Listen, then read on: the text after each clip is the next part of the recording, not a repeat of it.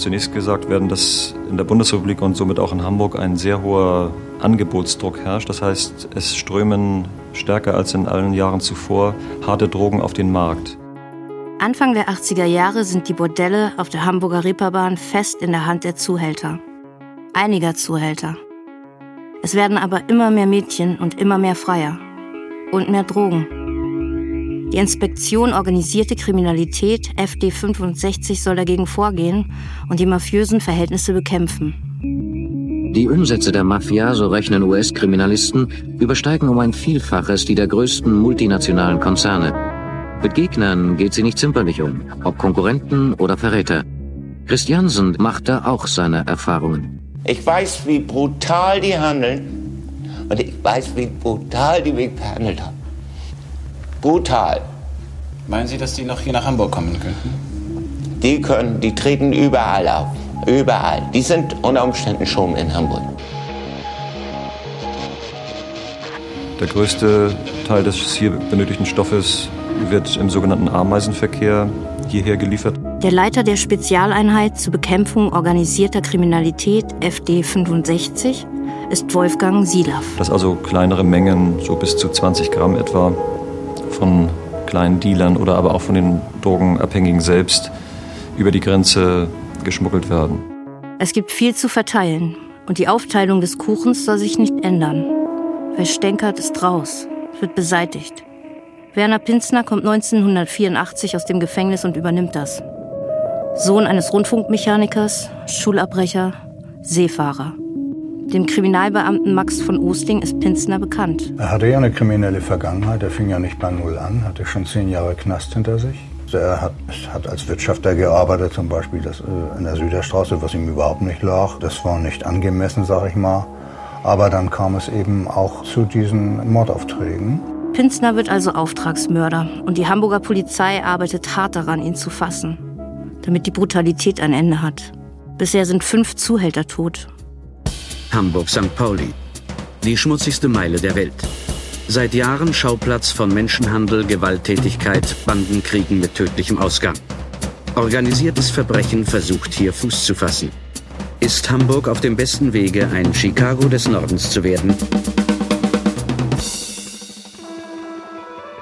Kiezkinder. Ein Podcast von den Machern der Doku-Serie Reeperbahn Spezialeinheit FD 65. Ich bin Julia Hummer. In diesem Podcast erzählen vier Menschen, die die 80er Jahre auf der berühmten Amüsiermeile, wie sie damals genannt wurde, als junge Leute erlebt haben, als Kinder oder Teenies. Manuela Freitag ist eine von ihnen. Sie war im Heim zu Hause, in Jugendgruppen. Dann reist sie aus und macht sich auf nach Hamburg, um ihre Mutter zu suchen. Angeschafft hatte Manuela schon mit 13. Mit 16 kommt sie auf St. Pauli an wie viele andere Mädchen auch. Es war sehr familiär, als ich auf der Reeperbahn gekommen bin. Und ich bin mit 18 gleich auf der Straße angefangen. Und es war einfach sehr familiär und fühlte mich auch recht wohl und fand die Atmosphäre eigentlich auch angenehm. Wenn du einmal auf St. Pauli gelandet bist und äh, du arbeitest halt auch auf St. Pauli, dann vereinnahmt dich das so wie so eine eigene Stadt. Wie so, es gibt nichts draußen. Es ist halt St. Pauli und ähm, man kann hier alles erledigen. Man konnte den Friseur hier erledigen, man konnte einkaufen, den Imbiss gab es, den Klamottenladen, Kino gab es. Es war ja alles da, was da sein musste, um sein Wohlbefinden abzudecken. Indessen, äh, man hat gar nicht so gescheckt irgendwie, was so in der Innenstadt los war, weil man hat auf St. Pauli gelebt. Ich habe selber auch auf St. Pauli gewohnt das heißt also, für mich war es völlig undiskutabel, irgendwo rauszufahren oder an die Alster zu gehen, weil St. Pauli hat mir alles geboten, was ich wollte. Man wurde halt familiär aufgenommen. Also ganz viele gemischte Menschen liefen rum, von äh, den Jungs, die Mädchen, die Gäste dazwischen. Also es war eine unheimliche Fülle auf den Straßen, die man ja jetzt irgendwie nicht mehr sieht. Zwei. Manuela. Nestbau in der Herbertstraße. Erstmal war für mich der Kiez, als ich ihn das erste Mal betreten habe, war unheimlich mächtig irgendwie, war so äh, undurchschaubar. Das war wie, als wäre man in einem Kokon drin. Das ist so, es ist irgendwo, man konnte hingehen, wo man wollte, man wurde nett empfangen, man wurde pussiert eigentlich. Man wurde von Gott und der Welt pussiert. Ähm, eigentlich wussten die untereinander immer Bescheid, wer mit wem zusammen war. Oder ob da jetzt eine Minderjährige ist oder ob da eine ist, die mit dem Chef zusammen ist oder oder. Man hat also immer gewusst, wer mit wem und wie mit wem. Ich war ja minderjährig, also damals hatte ich halt jemanden kennengelernt, der auch nicht mehr lebt. Der hat mir dann auch mal Geld geschenkt und so. Also ich glaube, er hat darauf schon spekuliert, wenn ich 18 bin, dass es dann losgeht für ihn mit mir. Aber er ist ja auch verstorben. Also in dem Sinne ist mit ihm ja nur was losgegangen, aber nicht mit mir. Ich bin ja aus der Begründung eigentlich nach Hamburg gekommen, um meine Mutter zu suchen. Und es hatte sich dann also schnell für mich entschieden, dass ich in, also ich habe ja schon in der Prostitution gearbeitet und dass ich halt auf der Reeperbahn auch arbeiten möchte. Da das erst ab 18 ging, musste ich halt so lange warten. Gebürtig komme ich aus Bremen. Also wer meine Mutter war, weiß ich nicht. Ich habe es halt von meinem Vormund erfahren und äh, ich bin im Heim groß geworden dann in diversen Jugendgruppen gewesen. Und irgendwann wurde mir dann von meinem mündlichen Vormund gesagt, dass ich halt eine Mutter habe, die Prostituierte ist in Hamburg. Dann bin ich in diversen Jugendgruppen gewesen und hatte einen Amtsvormund und einen mündlichen Vormund. Kontakt hatte ich aber nur zu dem mündlichen Vormund. Und ich bin halt viel ausgebüxt aus dem Heim oder Jugendgruppen, wo ich war und bin unter anderem dann später auch in Hamburg gelandet und wollte meine Mutter suchen und habe sie natürlich nicht gefunden, weil ich auch einfach nicht ihren richtigen Namen wusste und das wusste ich alles gar nicht so. Und das wurde mir aber später dann von meinem mündlichen Vormund gesagt, dass sie verstorben ist auf unerklärliche Art und Weise. Und dann war es ja hinfällig. Also der mündliche Vormund hat mir erzählt, dass sie auch Prostituierte ist und angeschafft hat auf der Reeperbahn und dass sie auf unerklärliche Art und Weise umgekommen ist. Meine Anfänge im Milieu haben in Bremen stattgefunden, im Steintor. In einer Bar habe ich angefangen. Manuela ist damals gerade Teenager.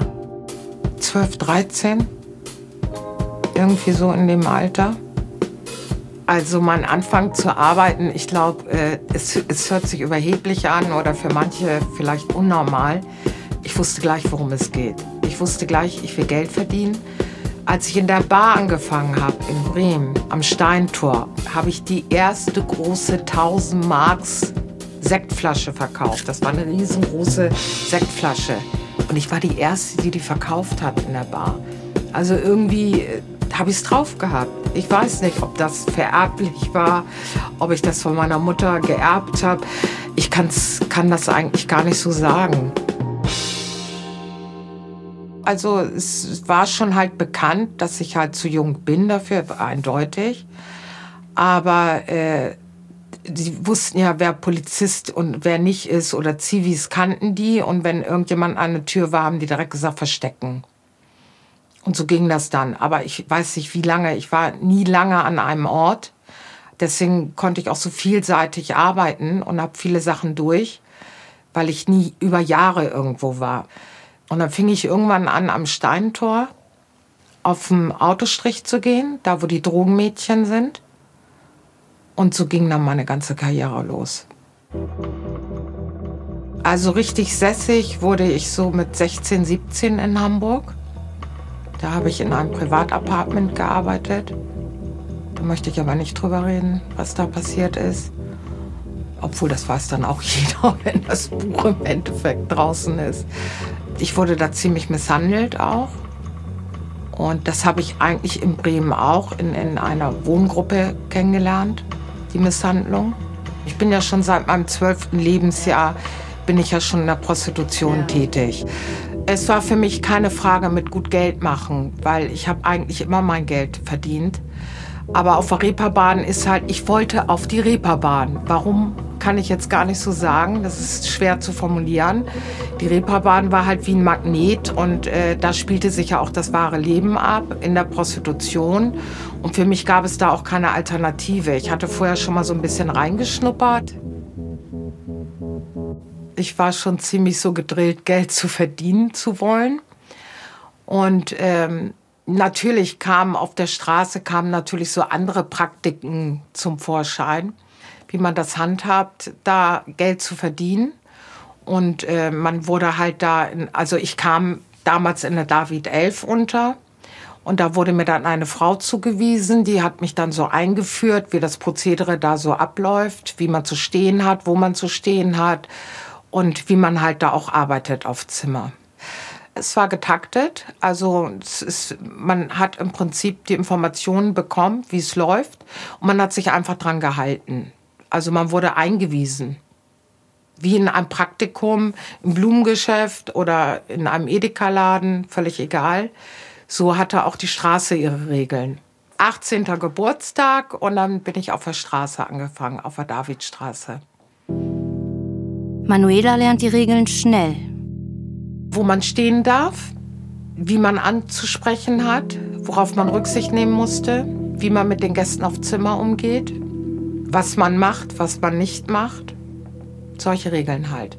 Und ich wusste ja, dass ich die Gäste anzusprechen habe. Und äh, es gab halt die Regel, man darf sie nicht festhalten, also man darf sie so anfassen, bleibt mal stehen. Wenn sie dann stehen geblieben sind, konntest du mit denen reden. Dann hat man sich halt so ein bisschen mit dem Körper genähert, hat den tief in die Augen geguckt und, und hat, hat sich vielleicht mal über die Lippen geleckt oder sowas. Über die eigenen natürlich. Und dann äh, hat man sie probiert reinzubekommen. Ne?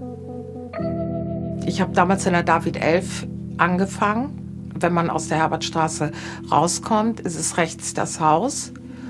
Und das hat, äh, da standen wir mit 13 Mädels. Und in Meterzahlen ausgerechnet sind das genau 23 Meter. Und wir hatten ein Rutschsystem. Das heißt also, wenn eine Frau auf Zimmer gegangen ist mit einem Gast, musste sie sich wieder hinten anstellen. Es wurde einem eine Prostituierte zugewiesen. Die sollte einem dann alles erklären wie es auf der Straße eben geht, wie man auf Zimmer arbeitet, wie lange man die Gäste bedient, wie man kobert, wenn man es nicht drauf hat. Kobern? Kobern heißt, dass man nach Geld nachfordert und dass man die Gäste halt einwickelt, dass sie halt länger bleiben, dass man mehr erwarten kann dann in der Zeit, dass man mehr veranstalten kann. Aber im Prinzip läuft es immer aufs Gleiche hinaus. Man versucht halt das meiste Geld rauszukriegen. Du kannst manchmal Glück haben und ein Gast zahlt für eine Stunde 1000 Mark und dann gibt es wieder einen Gast, der besteht drauf, dass er äh, für 300 eine Stunde bleiben kann. Natürlich liegt es dann an der Frau. Meistens ist es wirklich so, der Gast hat abgespritzt und dann geht der Gast. Ja. Jeder hat seine eigene Technik drauf, den Gast zu überzeugen, dass er mehr zahlen muss. Die eine kann das in Gesprächen bringen, die anderen machen das anhand des Service, dass sie da sagen, komm, dann machen wir das doch dazu, dann machen wir das dazu. Die andere bezirpselt den Gast. Also da gibt es unterschiedliche Techniken. Ne? Ja. Hauptsache, man kommt an sein Ziel. Ich kann halt gut reden. Überzeugend musst du wirken. Und wenn manche angetrunken waren, die waren natürlich leichter zu überzeugen. Ich meine, ich sah ja früher mal sehr schlank war ich. Ich hatte schon meine Attribute. Also es war da nicht so schwer. Hm, man lernt die Freier schon kennen, aber ich glaube eher, dass sich äh, die schwierigen Gäste rauskristallisieren. Die anderen, die verarbeitest du, aber dann gibt es welche, die musst du richtig bearbeiten, dass sie aus dem Knick kommen, dir Geld zu geben. Und das ist eben das Schwierige, auch mit den Gästen klarzukommen. Von den anderen, die halt leicht geben, davon gab es, sagen wir mal, 80 Prozent. Und 20 Prozent waren echt welche, die musstest du belabern, ne? bis die Schwarte kracht. Also richtig bezirpseln und kommen und stell dich mal nicht so an die Gäste sind unterschiedlich. Es gibt welche, da musst du rabiat vorgehen auch. Da gehst du also, jetzt stell dich mal nicht so an und gib mal raus und du willst dir was Vernünftiges haben. Man redet ganz schnell und der Gast, äh, bevor er sich besinnt, gibt er dir das. Oder es gibt halt der Gast, der steht auf der ruhigen, auf der chilligen. Ja, und wir könnten dann, und was denkst du? Und dann, und dann sagt er, ja, okay, das können wir machen. Und manche sagen ihm, du bist zu hektisch, das gefällt mir nicht, ich gehe wieder. Und der gibt bei einer Kollegin viel mehr Geld aus, weil die eben einen ganz ruhigen Pol hat, den ich nie hatte. Ich war immer mehr so ein drahtiger, so, so ein äh, aufgewecktes Ding war ich, ne? So, als hätte einer bei mir an der Kurbel gedreht und ich bin wie eine Spule abgelaufen irgendwie. Das kann man gar nicht erklären. Wirklich, ich würde lügen, wenn ich sagen würde, ähm, ich habe was beigebracht bekommen. Natürlich habe ich meine Lauscher aufgehabt, habe auch das angenommen oder habe darauf reagiert und, und habe das dann für mich umgesetzt als Positives, um dann halt mehr Geld zu verdienen. Aber im Prinzip muss jede Prostituierte ihr eigenes Ding finden, um Geld zu verdienen. Also ich kann jetzt nicht sein wie eine verstorbene Domenica oder so. Jeder ist ein Unikat. Jeder Mensch ist ein Unikat. Und jeder muss sein Ding finden, in seinem Job klarzukommen. Und entweder macht das gut oder er macht es nicht gut. Und dazwischen, ja, die zwitschen meist um. Ne? Die sagen sich, äh, ach, das bringt mir doch nichts und ich fühle mich doch nicht so wohl. Ich möchte einen anderen Job machen. Und die, die richtig erfolgreich sind und gut bleiben, auch hängen in dem Job. Das sind meist die, die 20 Jahre in irgendeiner Firma arbeiten oder 30 Jahre und die sind richtig gut. Sonst wären sie nicht so lange da und genauso ist es ihnen als Prostituierte. Manuela ist gut in ihrem Job, in dem es Regeln gibt und harte Konkurrenz. Ich habe es nicht so mitbekommen, ich habe mich auf meine Arbeit konzentriert.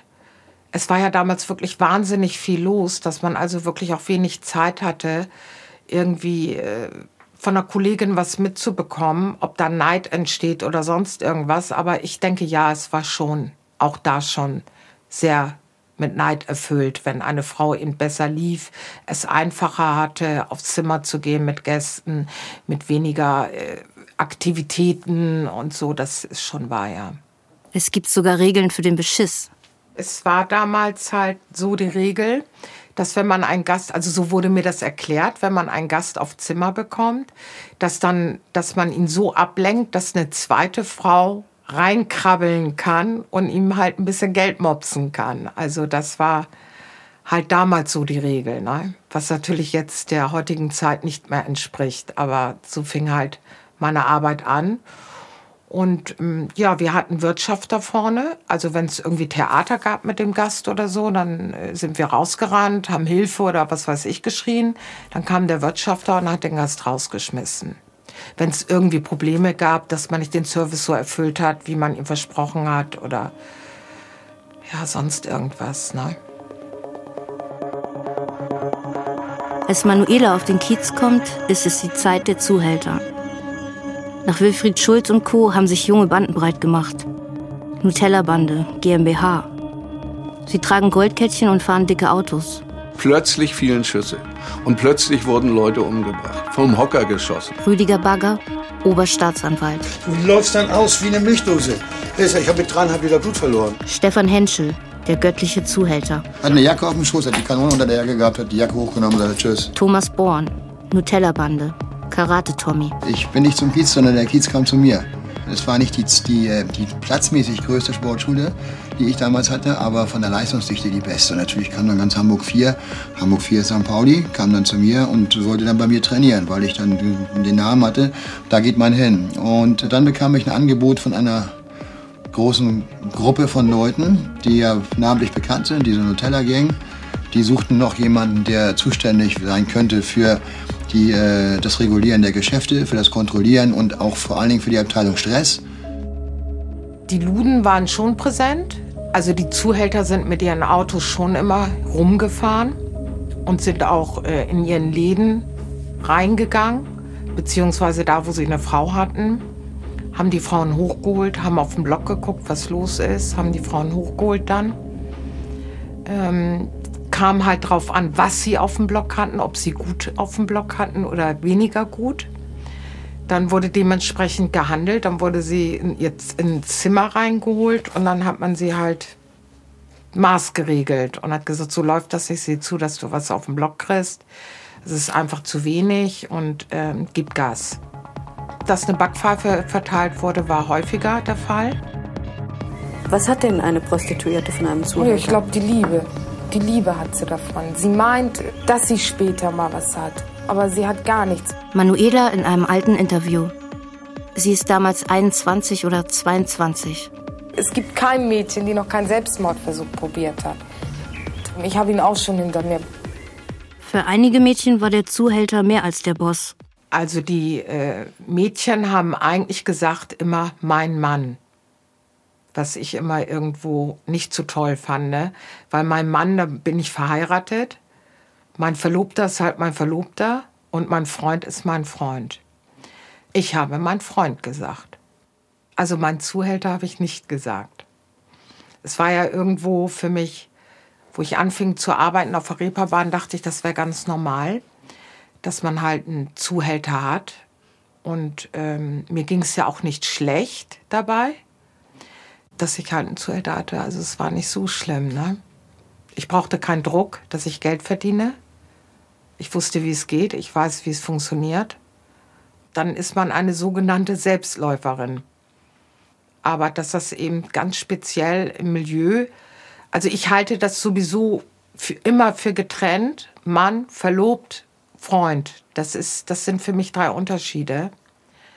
Und die Mädels, die fanden das einfach toll zu sagen, mein Mann. Das hörte sich so, mein Mann. Das war so irgendwie was ganz Besonderes, was ganz Nahes. Und die Männer? Was sagen die? Als Beispiel, die hatten vier Frauen und da hat dann ein Junge gesagt, was machten die zum Beispiel? Dann hat er gesagt, ach, die, die Heike oder die bei Namen genannt, ne? Oder die Pissnelke oder sonst irgendwas. Die haben sich also untereinander, kann ich ja nicht sagen, wie, wie die die Frauen betitelt haben, weil ich ja nicht dabei saß. Ne? Aber es sind halt so gewisse Wörter, die irgendwie auffallen oder was man einfach weiß, wie die reden. Ne? weil wir unter Frauen ja auch manchmal so geredet haben. Bei uns gab es zum Beispiel in der Straße eine, die hieß Pissenisse. Ja, genauso wie äh, die Gäste, Lakshudita oder äh, wie man, man findet also irgendwelche Pseudonym für die, obwohl die gar nicht so heißen, aber die haben so gewisse Arten an sich dass man die dann so tauft. Und dann weiß aber jeder, ach, die meint sie, Pissenisse. Und wenn die jetzt sagen würde, die Silvia, ja, welche Silvia? Ach, Pissenisse, ach, die, ja. Ich möchte jetzt nicht erläutern, warum Pissenisse, aber sie hieß so, ne? Also das war eher der schlimmste Name, den ich jemals in eine Frau gehört habe. Pissenisse, also schon extrem. Manuela hat auch einen Namen. Bei mir haben sie immer gesagt, ich wäre die diebische Elste, also die Klauliese. Obwohl ich wirklich, äh, das haben sie wirklich gesagt. Und ich meine, es war ja früher so, dass einem gesagt wurde, da machen wir das so und so und dann so und dann weißt du Bescheid. Na klar, ich habe mich an den Regeln mitgehalten und es war ja auch leicht und einfach. Aber ähm, in der Herbertstraße ging das dann auch los, dass man halt mit den Karten so ein bisschen Schindluder getrieben hat. Aber ich habe es wirklich immer versucht im Rahmen zu halten und habe den Gast auch oftmals das Geld hingelegt und habe es dann versucht rauszukobern. Ne? Und das, weil wenn ein Mensch das kann, dann würden andere nicht dazu sagen, das hat die rausgekobert. Nee, dann sagen die einfach, die hat das geklaut, obwohl ich es gar nicht geklaut habe. Dann haben sie mir manchmal Sachen weggenommen. Meine Arbeitssachen wurden geklaut und so. Also es ist wirklich sehr, sehr viel Neid auch dabei. Wie in einer ganz normalen Familie, wo manchmal auch Neid dabei ist.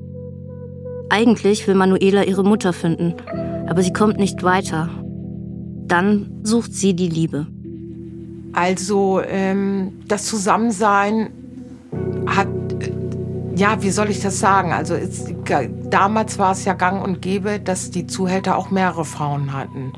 Und jede wollte irgendwo auch die Beste sein für, für den Mann sozusagen weil äh, jede wollte dem Freund am nächsten sein, also in der Hierarchie. Wir hatten damals eben, gab es, es gab damals die Erstfrau, die Zweitfrau, die Drittfrau, die Viertfrau. Manche Frauen konnten voneinander wissen, bei manchen hat man es geheim gehalten. Da wurde dann gesagt, du nicht, dass du erzählst, ich habe da und da auch noch eine Frau. Das war also sehr unterschiedlich gehalten. Ich persönlich hatte einen Zuhälter, der eine äh, Freundin noch hatte, die er sehr bevorzugt hatte im Freimachen, im Zusammensein. Er war sehr präsent bei ihr und zu mir war es eben nicht. Also das heißt, er kam zwar in den Laden, hat sich erkundigt, wie es mir geht, hat geguckt auf dem Blog, war alles okay, tschüss. Und man hat sich vielleicht nächsten Tag wieder gesehen, auf dem Kaffee oder so. Und das war mir halt alles ein bisschen zu wenig. Und da habe ich immer sehr schnell an Lust verloren. Also deswegen war ich schnell von den Männern wieder getrennt. Weil eigentlich wollte ich ja diejenige sein, die auch mit ihrem Freund mehr abhängt und mehr zusammen ist. Aber in dem Milieu ist es eigentlich normal, dass sie halt mal ab und zu einen Kaffee trinken gehen mit den Frauen, dass sie sie nachts besuchen, halt einfach gucken, ob alles gut läuft. Und das war für mich nur go. Also es ging für mich irgendwie nicht. Man möchte also, wenn man mit einem Mann zusammen ist oder mit einem Freund, möchte man noch das Gefühl einer Zweisamkeit haben. Aber das ist in dem Milieu nicht. Also damals hat sich das halt so abgespielt, dass man mehr mit den Frauen zusammen war, mit den Kolleginnen, als mit dem eigenen Freund. Ob das jetzt unbedingt so Freundschaften waren, würde ich mal nicht so sagen. Wir haben halt viel untereinander abgehangen. Äh, wir haben uns auch getroffen zum Videofilm gucken oder äh, zum Fernsehen oder wir haben zusammen was gekocht oder ich habe bei einer Kollegin geschlafen. Sowas kam schon vor. Ne? Also es war doch ein bisschen mehr familiärer als zu dieser Zeit. Am liebsten geht Manuela ins Copacabana. Morgens nach der Schicht. Copacabana war ein Frühstückslokal, wo wir dann morgens uns getroffen haben, gefrühstückt haben. Und dann hat man schon den Jungen gesehen, also den Jungen, den Zuhälter mit seiner Frau. Es gab ja auch Frauen, die hatten kein Problem damit, dass die andere Frau mit dabei war, mit dem er auch zusammen war. Dann haben die da zusammen gesessen, haben gefrühstückt und dann haben wir getratscht und geratscht und vom Geschäft erzählt und könnte besser sein oder bei mir war ganz gut oder dieses, jenes, ne? Das Geschäft mit den Frauen läuft gut. Jedenfalls für die Männer. Wenn eine Frau den Zuhälter wechselt, wird eine Abstecke fällig. Wie die Ablöse beim Fußball. Die Frauen mussten teilweise, teilweise, es waren nicht alle so veranlagt. Also die Jungs waren nicht alle gleich. Aber ich sag mal so zu 80 Prozent, wenn du dich von jemandem getrennt hast, musstest du eine gewisse Abstecke leisten. Das heißt, du musstest quasi Geld bezahlen dafür, dass du dich von deinem Freund gelöst hast. Hm, es kam vor, dass du auch alles diverse Sachen an Schmuck, was er dir geschenkt hat, ablegen musstest. Wenn du ein Auto hattest, hätte es dir passieren können, dass das, Auto kriege ich auch noch. Also am besten wäre es eigentlich gewesen, es ist es eigentlich so gewesen, man hat sich selber freigekauft. Aber viele sind dann zu jemandem anders gegangen. Mit dem sind sie dann zusammen gewesen und dann haben die sich getroffen und haben untereinander geklärt, was an Abstecke läuft. Das lag immer daran, was eine Frau verdient hat im Allgemeinen, was sie erwirtschaftet hat für den Mann, wie lange sie mit ihm zusammen war.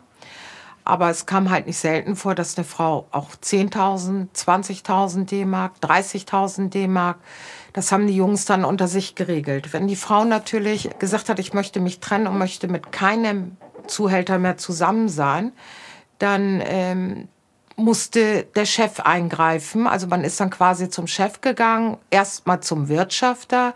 Der Wirtschafter hat das mit dem Chef klar gemacht, dass er in den Laden kommt. Und dann hat man sich mit ihm drüber unterhalten, hat gesagt, du, ich möchte nicht mehr mit, mit ihm zusammen sein und kannst du das klären? Und dann hat der Chef das für einen geklärt und dann wurde abgesprochen, ob man Kuvere macht, ob man eine Ratenzahlung macht, ob man alles auf einmal zahlt. Also das war ganz unterschiedlich. Kuverts machen? Kuvert heißt, dass man den Verdienst nach Feierabend in ein Kuvert reingesteckt hat, das Kuvert dem Wirtschafter gegeben hat und er das halt weitergereicht hat. Es drehte sich ja um das Geld, ne? Und es war ja klar, also ich will mal so sagen, die äh, Zuhälter haben ja eigentlich zugesehen, dass man immer einen Zuhälter hat. Es war ja nicht gern gesehen, dass man für sich allein arbeitet. Und dadurch bin ich natürlich auch durch diverse Männerraster gefallen. Also es ist nicht so, dass ich nur einen hatte. Ich habe ja nun auch zwei, drei Stück gehabt. Und äh, das hat man natürlich gerne gesehen. Und beim dritten habe ich halt gesagt, halt hier und nicht mehr weiter. Also ich möchte das nicht mehr. und habe dann halt mit ihm besprochen. Ich war mit ihm zusammen, ich glaube so ein Jahr und dann haben wir eine gewisse Summe abgemacht.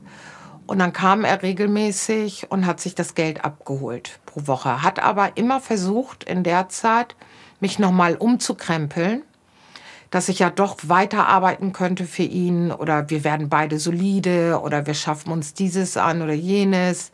Worauf ich dann immer gesagt habe, nein, ich möchte das nicht mehr. Ich habe mich entliebt und wenn ich mich entliebt habe, macht nichts mehr Sinn.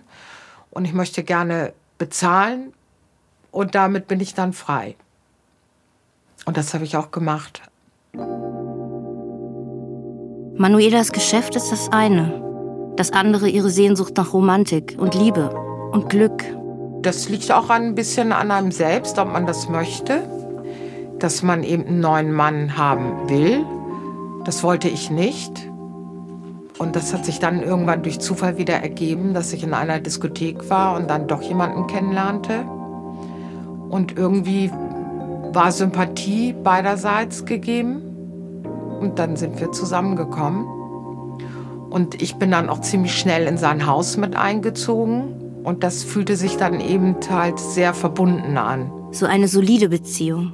Solide will ich mal gar nicht sagen, auch nicht unsolide, sondern einfach, es fühlte sich wie eine Beziehung an. Ich weiß gar nicht, ob für Liebe unbedingt Zeit war, weil, äh, wie gesagt, man hat sie ja nicht oft gesehen mit dem ich in einem Haus gelebt habe, da hatte ich schon richtig Bock. Das war schon richtig, das hat sich gut angefühlt. Das andere hat sich halt nicht gut angefühlt für mich, deswegen habe ich mich so schnell wieder von denen getrennt, äh, weil eben wenig Zeit vorhanden war mit denen. Man wurde viel allein gelassen. Man war mehr mit den Kolleginnen zusammen als mit dem eigenen Freund. Und da habe ich irgendwie gedacht, das kann ja nicht gerade sein, das ist doch nicht in Ordnung. Dass ich das Geld geben musste, hat mich eigentlich weniger gestört. Ich hatte ja auch eigentlich äh, damit gar keine Probleme, weil ich dementsprechend auch gelebt habe.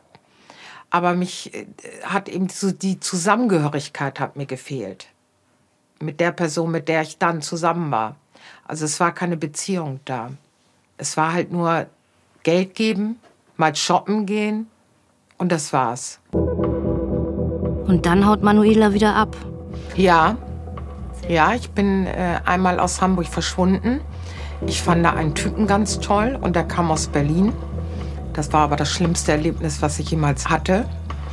Und dann bin ich auch nach Berlin gegangen, durch die Diskotheken und dann habe ich ihn irgendwann auch entdeckt. Ja, und irgendwie hatten wir gar kein Zwischengespräch. Irgendwie, ich weiß gar nicht, wie das dann zustande gekommen ist, aber irgendwie sind wir zusammengekommen. Er hat mich manchmal oder manchmal eher selten abgeholt, hat mich nach Hause gebracht und irgendwann fragte er mich mal, ach, hatte, hatte ich ihn gefragt, ich brauche eine Körperlotion. Und dann äh, sagte er, ja, wie toll, also ich durfte von dem Geld, was ich verdient hatte, durfte ich 20, 30 Mark behalten. Der Rest ging ins Kuvert. Aber wenn ich irgendein Extra haben wollte, musste ich ihn fragen, was ich dann auch gemacht habe für eine Lotion.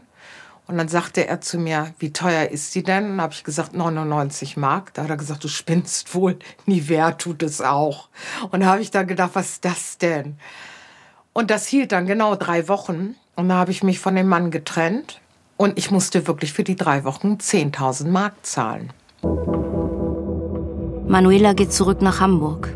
Ich hatte eigentlich zwei Beziehungen. Ich wohnte mit zwei Zuhältern zusammen. Der zweite war außerhalb von Hamburg und der andere, mit dem lebte ich auf der Reeperbahn. Wir hatten noch eigentlich ein sehr gutes Verhältnis, aber wie gesagt, ich habe mich irgendwann entliebt und dann habe ich mich von ihm auch getrennt. Und das Geld, was ich halt verdient habe, hat er sich in die Tasche gesteckt. Und wenn ich was haben wollte, eine Hose oder Schuhe oder zum Friseur, habe ich das halt gesagt, du, ich brauche Geld für eine Hose oder für einen Friseur. Und dann war das auch in Ordnung. Es war eigentlich gang und gäbe, dass man das Geld abgegeben hat. Man hat sich darüber gar nicht so viele Gedanken gemacht. Das sind die Regeln hier auf dem Kiez gewesen. Die damaligen Regeln.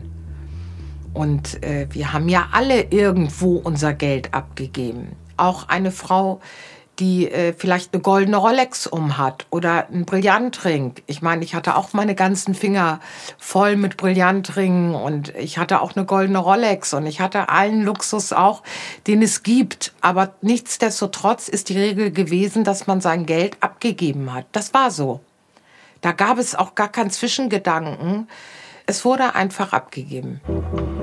Es gab früher symbolisch, gab es für die Frau, die gut verdient hat, gab es auch dementsprechend Präsente.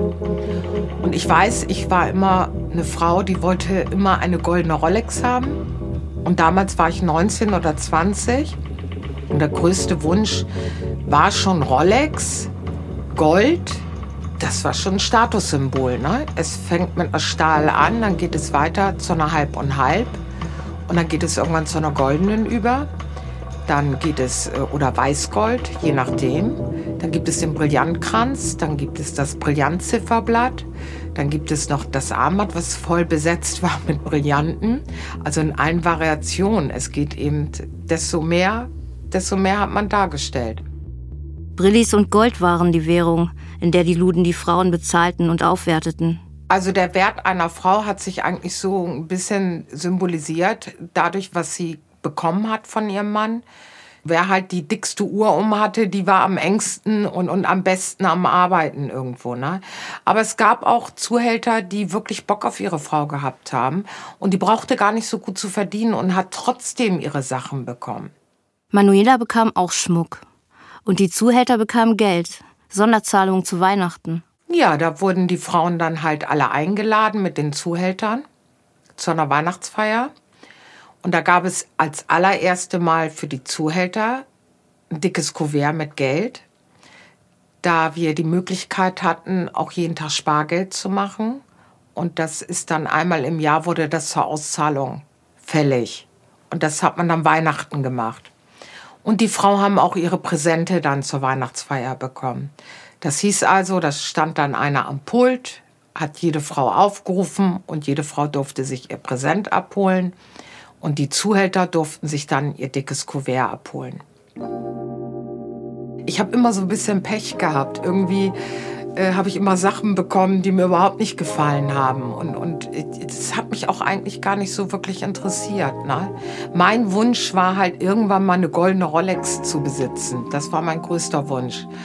Und das hatte ich halt meinem damaligen Freund gesagt. Und da hat er gesagt, gut, dann arbeite alles, was du diesen Monat verdienst, das kannst du dann dir für eine Uhr behalten, das Geld. Und dann habe ich das Geld verdient in einem Monat und habe mir dann eine goldene Rolex gekauft. Aber dann gab es ja das nächste Problem. Ich bin 20 oder 21. Woher sollte ich denn eine goldene Rolex haben? Das ist doch bestimmt ein Fake. Und dann wurde mir das auch wieder zu blöd, mit einer goldenen Rolex rumzurennen, die keiner für echt gehalten hat. Und dann habe ich sie wieder abgelegt. Also ich habe mich dann sehr schnell von solchen Sachen getrennt. Fake Uhr, Fake Schmuck, Fake Liebe. Manuela braucht das nicht. Also ich wusste damals, dass ich äh, gutes Geld verdiene. Ich habe es ja auch anhand dessen gesehen, was ich dann nach Feierabend in der Hand hatte. Das war ja nicht wenig Geld. Und man hat mir ja auch immer zukommen lassen, dass ich eine gute Verdienerin gewesen bin. Und das stand gar nicht zur Diskussion. Ich, ich kannte das irgendwie gar nicht, gar nicht zu verdienen oder äh, das, das war einfach nicht vorhanden. Ich habe immer mein Geld verdient. Und ich habe da auch keinen Wert reingelegt. Jetzt habe ich, ich sag mal anhand eines Beispiels, ich habe jetzt 1000 Mark verdient oder 1500 Mark. Und jetzt möchte ich 500 Mark für mich ausgeben. Das stand für mich gar nicht zur Debatte. Das war mir eigentlich egal. Für mich war eigentlich immer wichtig, wie die Zweisamkeit funktionierte. Natürlich hat man sich auch mal über einen Ring gefreut oder man hat sich über Schuhe gefreut oder dieses, jenes. Man hat sich über alles gefreut irgendwie, aber es war für mich, stand nicht an erster Stelle. Und wenn ich mit den Männern zusammengelebt habe, dann äh, habe ich mich schon als was Besseres gefühlt. Manuela verdient gut. Sie beklaut ihre Freier manchmal auch. Also, was ich an einem Abend mitgenommen habe, also es, es gab früher, glaube ich, nie einen Tag, dass man nicht unter 1000 Mark nach Hause gegangen ist. ist ganz unterschiedlich, wie viele Freier. Es kann einer sein, es können drei sein, es können sieben sein, es können zehn sein. Es kommt immer darauf an, den richtigen zu bekommen, der einen halt ein paar Stunden bucht und sagt, okay, ich möchte dich so lange haben und dann ja, hat man sein Geld gehabt. Ne? Und dann kommt es auch darauf an, wie du gekobert hast. Kobern ist, wenn man Geld nachfordert. Das heißt also, wie gut du drauf bist, dem Gast zu vermitteln. Äh, dafür soll er nochmal bezahlen und dafür. Und wenn das stattfindet, dann äh, hat man halt mehr Geld in der Tasche und das hat man dann halt fix raus. Und durch meine Vorerkenntnisse, weil ich ja schon vor meinem 18. Lebensjahr gearbeitet habe, wusste ich ja, wie es geht. Also hatte ich damit nicht so Berührungsängste. Hamburg, St. Pauli, Reeperbahn. Drei Namen, ein Begriff. Und was für ein Begriff. Er schillert wie das echte Krokodilsleder, in dem Harrys ausgestopfte Alligatoren zum Markte getragen werden. Schillert wie das imitierte Krokodilsleder, in dem sich gewisse Damen selbst zu... Naja, Sie wissen schon. St. Pauli, das ist Hans Albers und Schweinehans. Hinterhof und Glaspalast, Striptease und Spießbürger, Hippodrom und Ballparadox. Es gibt eine Menge Hamburger, die ihr Hamburg auf der Zunge zergehen lassen, aber den Namen St. Pauli wie eine bittere Pille ausspucken. Der Job läuft für Manuela. Sie hat sogar Freizeit. Haben nicht alle. Es gab einen Tag in der Woche frei. Für jedes Mädel irgendwie. Wenn eine Frau schlecht verdient hat, gab es keinen frei. Dann hat man halt Unternehmungen gemacht, wie Essen gegangen, ins Kino, hier auf der Reeperbahn. Damals durfte man noch in den Kinos rauchen, war natürlich sehr angenehm. Wenn mein sogenannter Freund nicht da gewesen ist, war ich auch im Kino, habe mir zwei, drei Filme hintereinander angeguckt, mein Getränk gehabt, meine Zigaretten dabei gehabt und es hat mich weniger gestört. Ich hatte, also ich mochte schon immer Filme gucken und dementsprechend konnte ich meinen freien Tag gut einteilen. Also es war ab nachmittags 15 Uhr, wenn das Kino aufgemacht hat, war es für mich bis 12 Uhr gebucht. Also ich mochte es halt gern. Es haben auch Kolleginnen frei gemacht, vielleicht an dem Tag. Und dann hat der Junge oder der Freund kam gut klar mit dem anderen und hat gesagt, du wollen wir zusammen irgendwo essen gehen. Dann haben wir das gemacht, sind also zu viert irgendwo hingegangen. Dann sind wir noch in der Diskothek danach gegangen, haben was getrunken oder was man halt da so gemacht hat, ne? Abgeschillt. Ganz normale Paare. Die Zuhälter wollten ja auch eigentlich der Frau vermitteln, hey, hör mal, ich bin Mr. Right, ich bin dein Freund, ich will dich, ich brauche dich und ich muss dich haben. Und wenn eine Frau ein bisschen Verstand hatte, dann weiß sie, glaube ich, was, was er haben wollte. Ne? Man hat ja viel mitbekommen, unter was für einen Druck manche Frauen auch gearbeitet haben. Und das war manchmal wirklich, es ist, naja, ich habe dem wenig Aufmerksamkeit geschenkt. Ne? Denn wenn du dann mit den Frauen geredet hast, also man sollte mit den Frauen natürlich reden, man sollte sie aufbauen, aber so die Mitleidstour, die ging auch irgendwie nicht. Also hat man ziemlich für sich selber gearbeitet. Und es gab auch die unterschiedlichen Frauen. Die schlechten Frauen, die also weniger gut verdient haben, haben zusammengekluckt. Und die guten Frauen haben zusammengekluckt. Also es war schon irgendwie so eine Klickengemeinschaft. Weil sie Geld verdienen sollten. Die Sta Frauen standen halt unter Druck, weil sie Geld verdienen sollten und äh, das irgendwie nicht gewuppt bekommen haben. Oder eben unter schwersten Druck. Und äh, selbst wenn sie 200 Mark über hatten die Nacht oder 300 Mark, es ist ja immer noch Geld, was übrig ist. Und das summiert sich ja auch zusammen in der Woche, ne?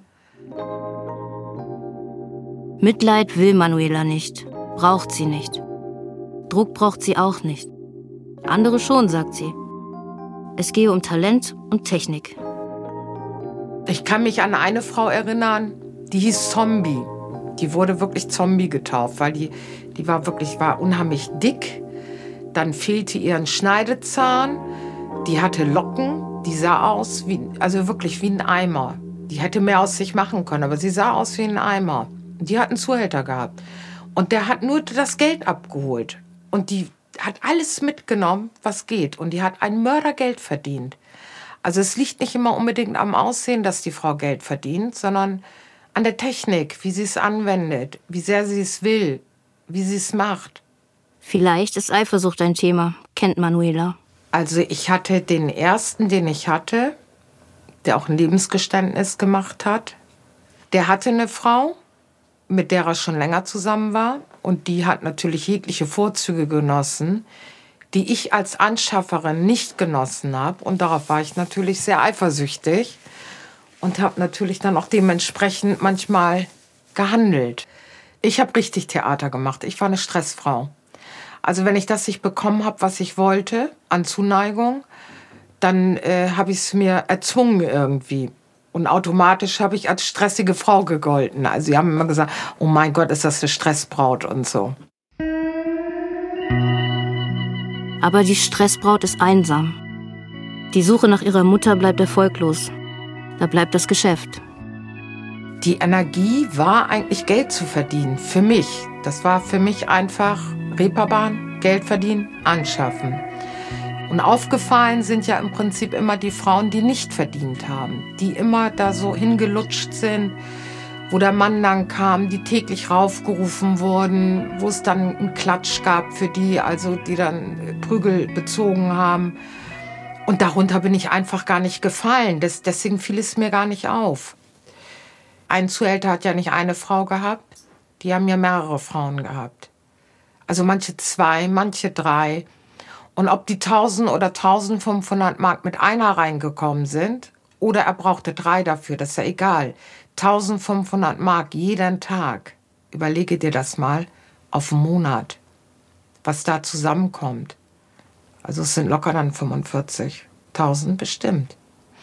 Und wir waren auch verpflichtet, Getränke zu machen auf jedes Geld, was wir eingenommen haben. Und ab einer gewissen Summe, die wir eingenommen haben, wurde uns ein Mietfrei gegeben. Das heißt also, ab 850 Mark hatten wir dann mietfrei.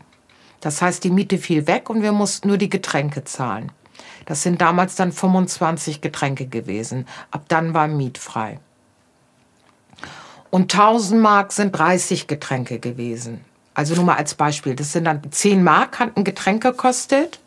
Das sind dann 300 Mark, die weggingen. Und dann hat man 700 mitgenommen. 700, von denen dann noch abgeht, was der Lude im Kuvert hat. Auf die Frage, was ihr Tagesverdienst so im Verhältnis zu anderen Einkommen bedeutet, weiß Manuela keine Antwort. Wir hatten auch gar nicht so das Verhältnis zu den Soliden und zu dem, die im Milieu gearbeitet haben. Wir haben ja mit ganz anderen Summen rumgeschmissen als die Soliden. Die Soliden haben Gehalt gehabt, ich sage mal von 2000 netto, 1,5. Das haben wir an einem Abend gemacht. Das Geschäft verändert sich. Zuerst zum Guten für Manuela. Sie hat immer gut zu tun. Sie mag die Szene, die Typen. Also als ich ankam, wusste ich ja noch nicht, wie hier so die Hierarchie ist oder wer überhaupt das Sagen hat und was es hier für Leute gibt. Das wusste ich ja nicht. Das habe ich damals dann auf den Straßenstrich wurde mir das erst bewusst, aha, du bist jetzt in der Nutella. Unser Laden gehörte zur Nutella-Bande. Und dann hat man auch mit der Zeit mitbekommen, wer da alles zugehört. Also Bernd Brücher. Der schöne Klaus war eigentlich nicht so direkt mit drin. Der kam erst später mit rein. Der war so mehr so ein Einzelgänger. So wie ich es in Erinnerung habe. Der Aachener Peter, Paul, Manti. Das sind alles so die Größen, die ich kenne. Also der schöne Klaus hat sich halt herauskristallisiert durch eben seinen Umfang an Frauen, die er hatte. Er hatte sehr viele Frauen, zehn, elf, zwölf Stück.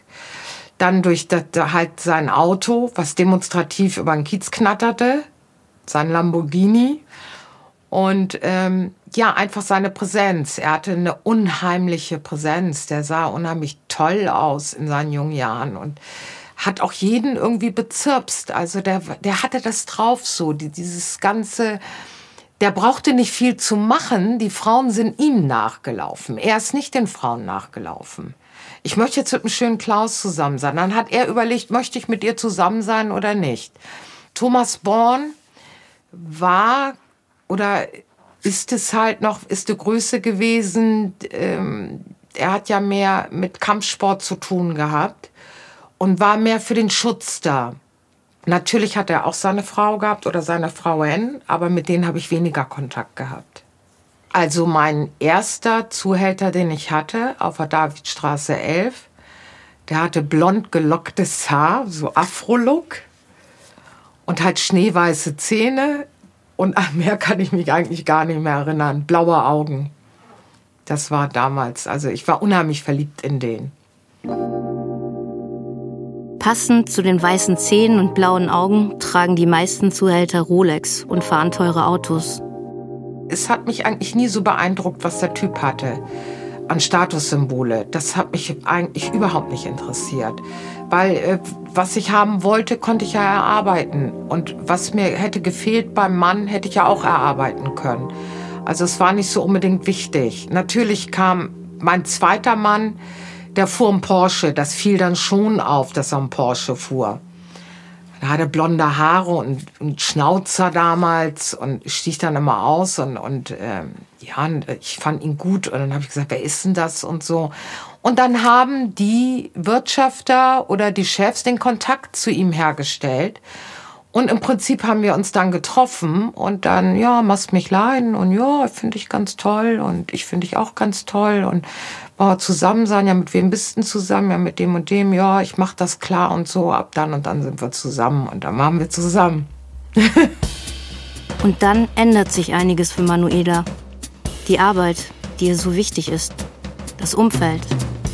Ich gebe diesem Haus den Namen Eros Center. Prost! Herbst, Winter 82 bin ich dann ins Eros Center gegangen, weil es mir definitiv auf der Straße zu kalt wurde. Und habe dann da weitergearbeitet im Eros Center, hatte aber schon vorher Berührung mit dem Eros Center, weil uns, ähm, wenn uns zwei Getränke gefehlt haben, auf der Straße hatten wir noch die Möglichkeit, was in unserer Gruppierung drin war, im Eros Center die zwei Getränke nachzuarbeiten. Das heißt dann, wir hätten einen Abend weiter mietfrei gehabt. Dadurch wusste ich schon, wie das Eros Center läuft und so. Und die Option gab es dann halt nur, okay, nicht mehr hier in der Kälte stehen, nicht mehr hier arbeiten, dann ins Eros Center. Und das habe ich dann gemacht. Dann bin ich ins Eros Center gegangen. Manuela hat jetzt einen neuen Arbeitsplatz. Es sind unheimlich viele Frauen auf dem Hof gewesen, unheimlich viele Gäste, ein Wirrwarr. Ich habe einen Platz äh, also eine Platzanweisung bekommen, da kannst du stehen, da darfst du nicht rübertreten. Außer die Japaner, mit dem durfte man über den ganzen Hof laufen. Und dann hat man immer nur zu denen gesagt, Ikimasho, Ikimasho, Ikimasho. Das hieß, dann kommst du mit, kommst du mit und so. Das sind die einzigen, mit denen man über den ganzen Hof laufen durfte. Weil die Japaner eben äh, besondere Gäste waren. Und die haben dann halt nach links und rechts geguckt und wenn du dran kleben geblieben bist, dann haben sie hoi, hoi, hoi, hoi, hoi. Und dann wusstest du, aha, jetzt gehen sie mit aufs Zimmer. Und das sind halt zu der Zeit die besten Gäste gewesen. Die haben viel Geld bezahlt. Es war ein anderes Arbeiten, ne? Also auf der Straße war halt Frieren angesagt zuletzt im Herbst, Winter. Und im Eros Center war es halt warm. Und deswegen mochte ich das dann in dem Moment lieber. Aber irgendwann verging mir auch die Lust, im Eros Center zu arbeiten. Da hatte ich dann keinen Bock mehr. Also es wurde mir alles zu gewöhnlich, es wurde mir alles zu schwierig da drin. Und es ging ja auch langsam alles ein bisschen bergab. Und dann hatte ich die Idee, dass ich das doch mal auf St. Georg probieren würde. Irgendwie hatte sich das rumgesprochen, auf St. Georg kann man auch ein bisschen Geld verdienen und so. Und da hat dann äh, mein damaliger Zuhälter, mit dem ich auch zusammengelebt habe, auf der Reeperbahn. Der hat dann äh, sich mit dem Chef, meinem Chef abgesprochen hier, sie möchte nebenbei noch äh, auf St. Georg arbeiten, geht das? Und so, er gesagt, okay, solange das sich die Arbeitszeit beeinträchtigt, kann sie es natürlich machen.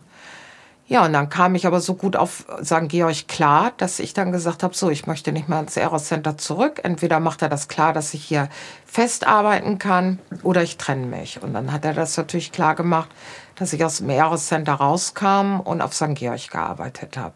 Ich weiß nicht, was mich im Eros Center so gestört hat. Ich weiß es nicht mehr. Ich weiß, ob ich vielleicht die Unlust, die, diese Frauen, diese Masse an Frauen. Es sind ja so viele Frauen im Eros Center gewesen und die Luft da drin und alles. Es war also sehr ungesund im Eros Center. Das war ja damals überdacht. Das heißt also, man war wirklich abgeschottet von Frischluft. Es war wirklich eine Zumutung für die Gesundheit. Ne? Und dann wurde das Geschäft da ja auch ein bisschen schwer. Also es war auch nicht mehr mit Leichtigkeit zu wuppen. Und wenn man irgendwo länger arbeitet und man fühlt sich dann nicht mehr wohl, dann muss man irgendeinen Wechsel vor sich nehmen und muss sich überlegen, ob sich das rentiert, ob man wieder klarkommt. Und ich hatte dann auf St. Georg wieder vollen Power und ich kam wieder voll in meinem Saft rein. Der Druck steigt. Der Druck unter den Frauen. AIDS wird zum Problem für die Prostitution. Man hat versucht, uns Frauen klarzumachen, dass wir Kondome benutzen sollen. Das ist genauso, als wenn man einen Bauarbeiter klar machen möchte, dass er einen Helm zu tragen hat. Die erste Voraussetzung ist hautnaher, feuchter Kontakt. Ich bin zwar nicht der Weihnachtsmann, aber so was ähnliches. Der Schutzengel der Huren. Kondome. Ach, ja Und einen Brief von uns Huren an die Gäste. Ich benutze seit über fünf Jahren Kondome, so lange wie ich am Anschaffen bin. Und ich habe das größte Interesse daran, mich zu schützen, denn ich habe ein kleines Kind. Und dann auch vor allem, weil ich ja nun auch eine Prostituierte gewesen bin und so, habe ich eine tierische Angst gekriegt. So. Das war also schon wesentlich wichtig für mich, dass ich deswegen ausgestiegen bin. Die Wahrscheinlichkeit, dass ein Mann, der an dieser Krankheit leidet und ansteckend ist, eine Frau ansteckt, liegt wahrscheinlich über 50 Prozent, ist also sehr hoch. Wir sind der Ansicht, dass wir keine Risikogruppe sind, sondern dass die Männer, die zu uns kommen und von uns immer noch verlangen, Verkehr oder sonst irgendetwas ohne Kondom auszuüben, dass das eine Risikogruppe wäre. Das Virus verändert alles. Und die Modellprostitution. Wenn die Frauen selbst Anzeigen schalten und in ihren Wohnungen arbeiten, ist das auch ein Problem für den Kiez. Ja, natürlich. Sobald äh, die Geschäfte natürlich schlechter werden und weniger Freier da sind, hat man natürlich auch äh, gemerkt, dass untereinander der Konkurrenzkampf immer größer wurde. Ne? Und es haben sich dann auch Frauen geprügelt und es wurde sich um einen Gast geprügelt und die hat ihn jetzt von meiner Seite rübergeholt. Das kann die aber nicht machen oder von der Seite. Also es war immer irgendwie so ein Druck da. Und es ging ja auch dann so ziemlich dem Ende irgendwie zu. Ne? Also es hat sich dann ja alles gesplittet irgendwie. Ich weiß halt nur, dass ich auf St. Georg gelandet bin, daran gearbeitet habe und irgendwann dann in die Herbertstraße gegangen bin. Das war besser für Manuela. Ich fing ja dann auf St. Georg an und ich bin da einfach besser gelaufen, weil ich keine Drogen konsumiert habe. Und im Prinzip konnte man auf St. Georg auch machen, was man wollte. Also man konnte essen gehen, wann man wollte. Man konnte Pausen machen, man konnte bummeln, man konnte flanieren da drin. Man konnte ja überall da Gäste mitnehmen. Und dann ist man halt auf eine Absteige gegangen, also in einem Stundenhotel. Der Gast hat das Zimmer bezahlt und das Geld, was ich dann gefordert habe, auf dem Zimmer. Zur gleichen Zeit gibt es für Manuela noch die Nutella. Da war ich immer noch durch den damaligen Freund den ich hatte. Also solange man mit jemandem liiert ist, der auch in der Nutella ist, ist man in der Nutella. Die Frauen waren für sich und die Männer waren für sich. Wir hatten auch eine Bar, wo wir reingehen konnten. Das war die Nutella Bar oder Club. Da durften wir uns aufhalten. Natürlich auch nur mit Absprache des Mannes oder Freundes ob man äh, hingehen kann. Da hat er gesagt, kannst du reingehen. Dann hat man sich da getroffen, hat einen Kaffee getrunken. Dann kamen auch mal andere Jungs rein, von der Nutella aber. Und man wusste ja genau, aha, der ist mit der zusammen, der ist mit der zusammen. Man hat dem gar keine Beachtung geschenkt. Aber die hatten halt keinen Eingriff auf St. Georg. Also damit hatten die gar nichts zu tun. Es war anders, dass man halt ein bisschen sich selber die Zeit einteilen konnte. Also man stand nicht unter Beobachtung. Es hat jeder so machen können, wie er wollte. Egal, ob, ob er äh, essen gegangen ist oder einkaufen gegangen ist, das war völlig egal. Und jeder war für sich selber verantwortlich. Ich war also damals auf St. Georg schon dann für die Gäste eine Rarität, weil ich keine Drogen genommen habe. Und es waren auch ein paar Mädels mehr die da gearbeitet haben, die keine Drogen genommen haben. Also wir waren so zu viert, fünft. Wir standen auf dem Spadenteich. Auf diesem kleinen Parkplatz waren also wirklich die Mädchen, die keine Drogen genommen haben. Und die anderen? Ja, alle haben so Drogen genommen, so was da so rumgekraucht ist auf St. Georg. Gefixt, Koks genommen, geraucht, alles irgendwie. Aber ich habe da über Tag gearbeitet. Das heißt also, ich bin morgens so um 10 Uhr gekommen, habe bis abends 17, 18 Uhr gearbeitet und dann habe ich Feierabend gemacht. Auf St. Georg hat sich ja mehr in der Nacht das abgespielt mit den Drogenmädchen. Der Ruf vom St. Georg war eigentlich der Drogenstrich. Ja, wo die Mädchen halt gearbeitet haben, die Drogen konsumieren. Und das war für mich natürlich zum Vorteil, weil ich keine konsumiert habe. Auf der Rio MS Magdalena werden 1984 tonnenweise Kokain gefunden. Die Luden machen inzwischen nicht nur in Prostitution, sondern auch in Drogen, steigen ins Geschäft ein oder in den Konsum. Auch Werner Pinzner soll kokainsüchtig gewesen sein.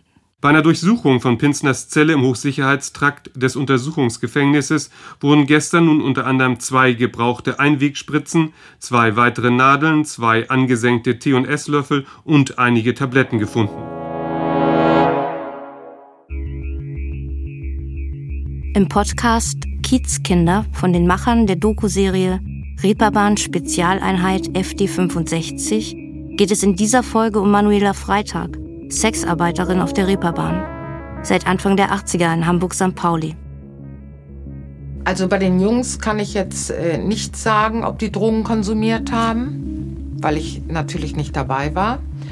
Aber wir Mädchen, wir haben damals die Kaptagonen genommen, um halt wach zu bleiben. Wenn wir müde und erschöpft waren, haben wir uns Cup da reingeschmissen und dann waren wir gut und locker drauf. Der Zusammenhalt war von den Frauen sehr viel inniger als jetzt. Also wir haben mehr zusammengehalten, wir Frauen. Und was unter den Männern so lief oder was, was da abging an Kriminalität oder an Drogen, das haben wir Frauen gar nicht so mitbekommen. Zumindest nicht, wenn, also wenn mein Freund hat keine Drogen konsumiert das hätte ich ja mitbekommen, wenn er konsumiert hätte. Also ist, ich kann jetzt nicht für die anderen sprechen, da wo die Männer Drogen genommen haben, aber meine Männer, mit denen ich zusammen war, die haben keine Drogen konsumiert. Irgendwelche Mädchen hatten irgendwelche Kaptas da und äh, die hat man sich dann von den Mädchen geholt. Die haben dann eine Packung gehabt und hast mal eine Kapta, ja, ich gebe dir eine es waren halt viele von Alkohol abhängig. Ne? Dieses Böckchen, das Bock, Bock, Bock. Und dann hat man einen getrunken oder nach, es gab Mädels, die haben nach jedem Gast einen getrunken, ab aufs Neue und so. Aber ich war noch nie so alkoholaffin, dass ich jetzt äh, Alkohol brauchte, um anzuschaffen. Und härtere Drogen? Nein, absolut nicht. Ich habe nicht mitbekommen, dass irgendwie auf dem Kiez was mit Heroin abging. Überhaupt nicht. Also ich habe das äh, Heroin habe ich im Prinzip auf St. Georg kennengelernt, wo ich da gearbeitet habe. Da gab es halt Mädchen, die gefixt haben, aber auf der Reeperbahn habe ich es nie mitbekommen. Ich habe auch nie jemanden gesehen, der sich da einen Schuss gesetzt hat oder so. Also das, das war überhaupt nicht. Das Einzige, was halt war, war ein Kaptagon und halt dieses Böckchen trinken und alles Pille-Palle Punz, alles nur für uns und halt die Sprüche, eine Entschuldigung zu finden, dass sie jetzt einen kurzen trinken können. Also das gab es halt. Koks kam irgendwann unter den Jungs und zwar haben wir einen Club dazu bekommen, MB hieß der. Der war in Altona und da haben sie viel gezockt und haben nebenbei auch Drogen konsumiert. Das hat man dann schon mitbekommen.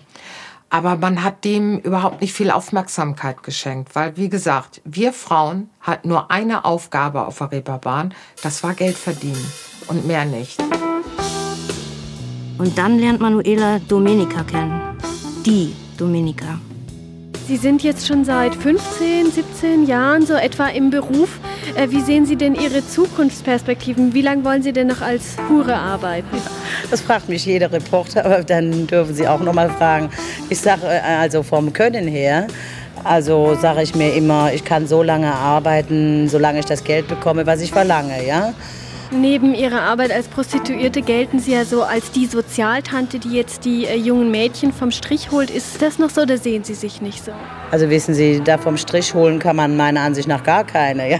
Hören Sie mal, bestimmt, bestimmt nicht junge Mädchen, die ihren eigenen Kopf haben und die sagen, nö, also lass mich in Ruhe. Ich meine, versucht habe ich das manchmal sogar ein bisschen und ihr sagt, Mensch, wenn das doch hier nicht das Richtige für dich ist oder wenn du dich permanent ekeln musst, dann gibt es doch was Schöneres, ja, dass ich es einfach so versucht habe und zu sagen, Mensch, im Blumenland finde ich es einfach schöner für dich. Aber wissen Sie, wegholen kann man gar keine, man kann sie nur auf die Gefahren aufmerksam machen und mehr kann man da auch nicht, ne, leider. Hat mich eigentlich auch nicht so sonderlich interessiert sie war ja eine Ikone irgendwo hier in, auf der Reeperbahn. Ich habe sie kennengelernt damals im Café Sperrgebiet. Das war auf St. Georg, wo ich da auch gearbeitet habe. Also ich habe nicht im Café Sperrgebiet gearbeitet, sondern auf dem Drogenstrich.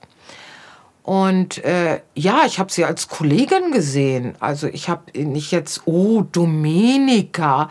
Für mich war Domenica genauso eine Prostituierte, wie ich es war sie war nichts irgendwie für mich, dass ich jetzt sagen würde, äh, die habe ich angebetet oder die fand ich ganz toll als Frau oder so. Nein, sie war eine einfache Prostituierte. Sie war für die Gäste war sie sehr mütterlich. Ich denke, die hat eher so gearbeitet, dass sie so komm mal an Mamas Busen ran. So mehr so, ach guck mal hier mein Säugen und so. Und auch mit den Mädels, es gibt ja auch im Milieu viele labile Frauen und ähm, die haben sich dann schon an Dominika rangeklebt und rangehangen und den Kopf auf die Schulter gelegt. Aber ähm, auch das habe ich nicht gemacht, weil, wie gesagt, ich bin da reingegangen, um die Geselligkeit zu genießen mit den Frauen da. Wir haben dann gekocht gemeinschaftlich abends. Wir haben uns ausgetauscht, wie die Geschäfte sind. Dann habe ich auch mal ein halbes Jahr aufgehört dann war ich ganz froh, dass es ein Kaffeesperrgebiet gab, weil da konnte ich dann mal umsonst essen und dann gab es auch mal 50 D-Mark, Überbrückungsgeld und so, das habe ich natürlich mitgenommen. Ja. Und auf dem Kiez und auf St. Georg sind es weiter die harten Drogen, die alles verändern. Untereinander der Jungs haben sich Aggressionen aufgebaut, mit Sicherheit.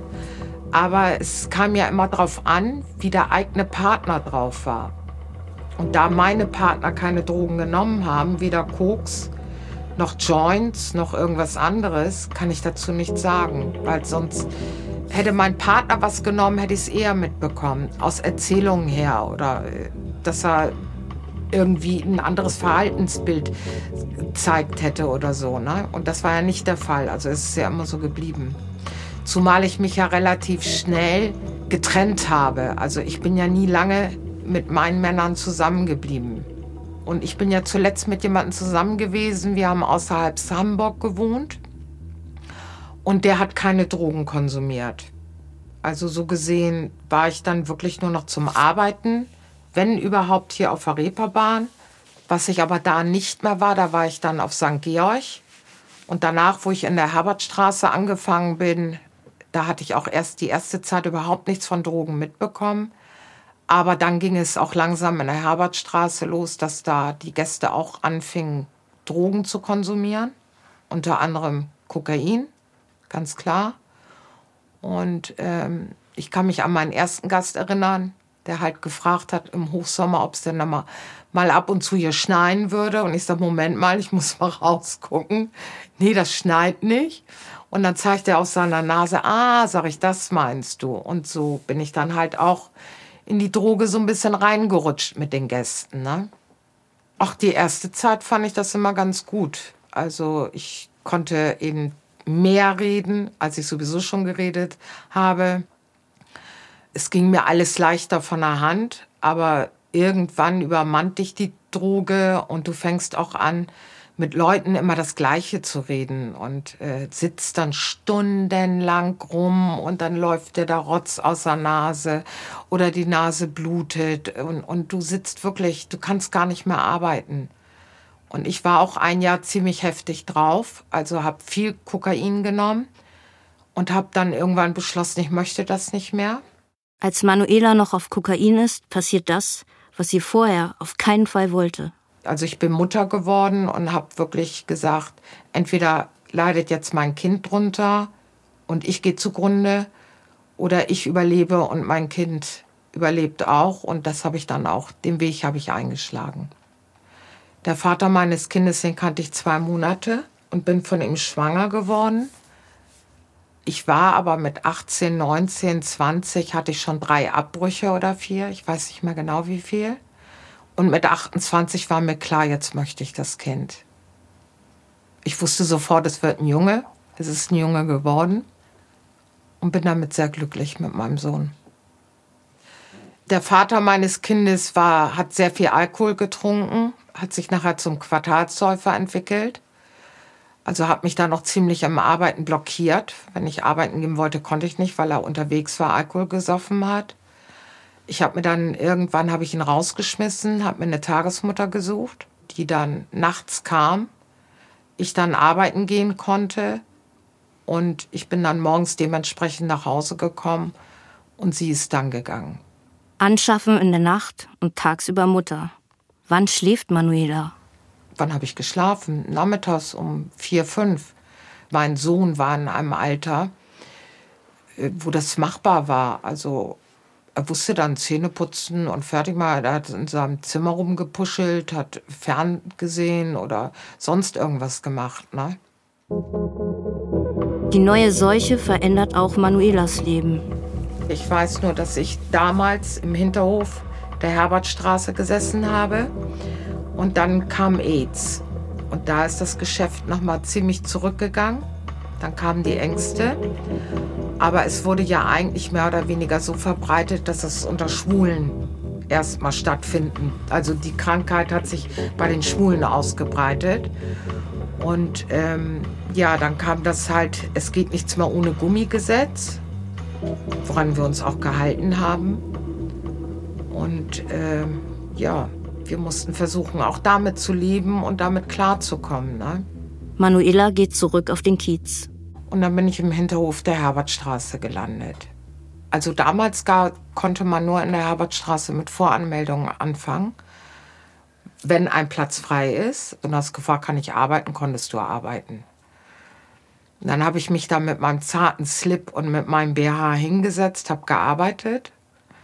Ja, und habe immer gesagt, mal eine politische Frage, bleib mal stehen. Irgendeinen Spruch musste man sich ja ausdenken. Ja, das ging auch ganz gut, bis ich dann gemerkt habe, oh, auf Stiefel würde aber vielleicht mehr gehen. Auf Stiefel? Auf Stiefel heißt auf dominant. Aber es war in jedem Haus nur eine Domina erlaubt. Also es durften keine zwei Dominas in einem Haus arbeiten. Und der Zufall ergab sich, dass in einem anderen Haus ein Studio frei wurde und ich da angefragt hatte, ob ich da auf Stiefel arbeiten könnte. Und dann hat sie gesagt, ja, du kannst das Zimmer kaufen, das Inventar, was da drin ist, egal ob es läuft oder nicht. Du musst es dann bezahlen, egal ob du auf Normal sitzt oder auf Stiefel. Und es lief am ersten Abend gleich und dann war klar, ich bleibe auf Stiefel. Es war einfacher, auf Stiefel zu arbeiten, weil die Neugier einfach größer war von den Gästen. Wenn eine Frau auf Stiefel saß, die hatte das irgendwie einfacher, die Gäste reinzubekommen. Also man hat äh, überwiegend nur genickt oder man saß wie eine Statue da der Gast kam ans Fenster, möchtest du reinkommen? Und da hat er Ja gesagt. Dann hat man den Finger gezeigt, da ist die Tür, dann ist er da hingegangen. Man hat ihn reingelassen, man ging aufs Zimmer. Und dann äh, gab es selbstverständlich schon für eine Domina 150, 200 Mark, haben die gleich auf den Tisch gelegt. Man brauchte also nicht viel zu reden. Ne? Und angeeignet, die Techniken habe ich mir halt selber viel. Und durch die Gäste habe ich das auch gelernt. Also wie man so gewisse Dinge macht, wie man umgeht. Und irgendwann wird man ja immer selbstsicherer und experimentiert selber rum. Manuela ist damals etwas über 20.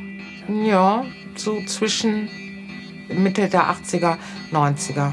Mit 13 hatte sie als Sexarbeiterin angefangen, war mit 16 auf den Kiez gekommen. Mit 18 stand sie an der Davidstraße und war dann ins Eros Center gewechselt und dann nach St. Georg gegangen. Jetzt also wieder zurück auf den Kiez. Und da es sich dann mit der Herbertstraße so ergeben hat, habe ich dann zugegriffen und habe gesagt, okay, ich probiere es einfach mal.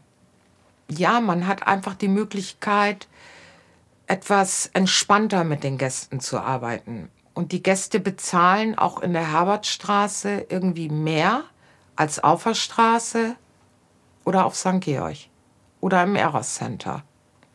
Herbertstraße ging es meist mit 100 Mark los. Und irgendwann hat sich das natürlich auch eingeschlichen, dass die Frauen für 50 Mark gekobert haben. Die Herbertstraße ist Manuelas Schutz vor AIDS. Quasi. Es gab sicherlich eine Phase, wo ich auch Angst hatte, mich anzustecken mit HIV. Aber äh, no risk, no fun. Also, wir mussten ja auch regelmäßig zum Gesundheitsamt beziehungsweise zum Bock. Das heißt also, wir hatten da regelmäßig Intimuntersuchungen. Und ich glaube, ich müsste jetzt lügen, einmal im Monat wurde uns Blut abgenommen und da wurden wir auf HIV untersucht. Aber ich habe keins gehabt oder bekommen. Es war eine Zeit lang, da standen wir sehr unter Druck und das hat sich natürlich auch bemerkbar gemacht im Geschäft.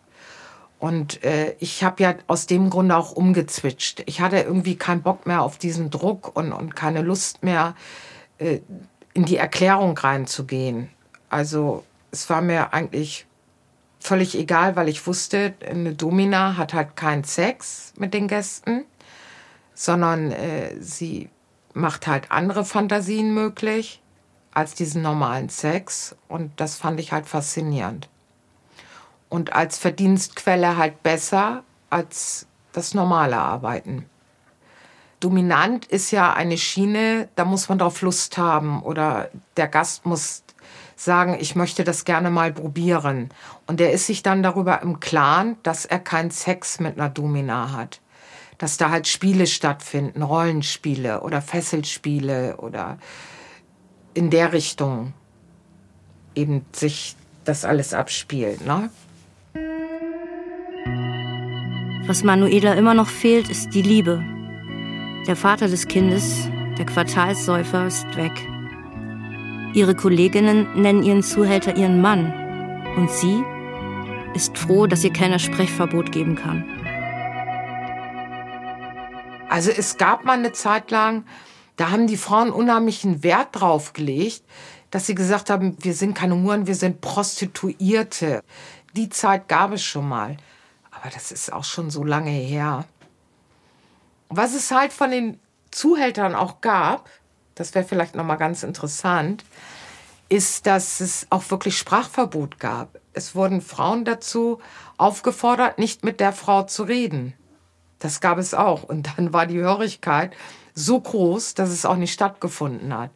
Und hätte die Frau dann mit der anderen Frau doch geredet, wäre das natürlich ein Grund gewesen, sie zurechtzurücken und zu sagen, hier, du hast was gemacht, wo ich gesagt habe, das sollst du nicht machen. Also die Frauen wurden nicht so geschlagen, dass das ersichtlich war oder gewesen wäre, sondern äh, mehr oder weniger, ja, sie haben schon mal eine Ohrfeige bekommen, aber die Rötung verschwindet ja schnell. Aber Blasuren wie blaue Flecke und so haben da mehr am Körper stattgefunden. Ne?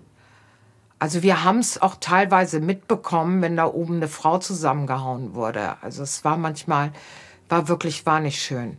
Halfen sich die Sexarbeiterinnen gegenseitig? Nein, wir haben uns da absolut rausgehalten, weil das war No-Go. Wir konnten der Frau äh, überhaupt gar keine Aufmerksamkeit schenken.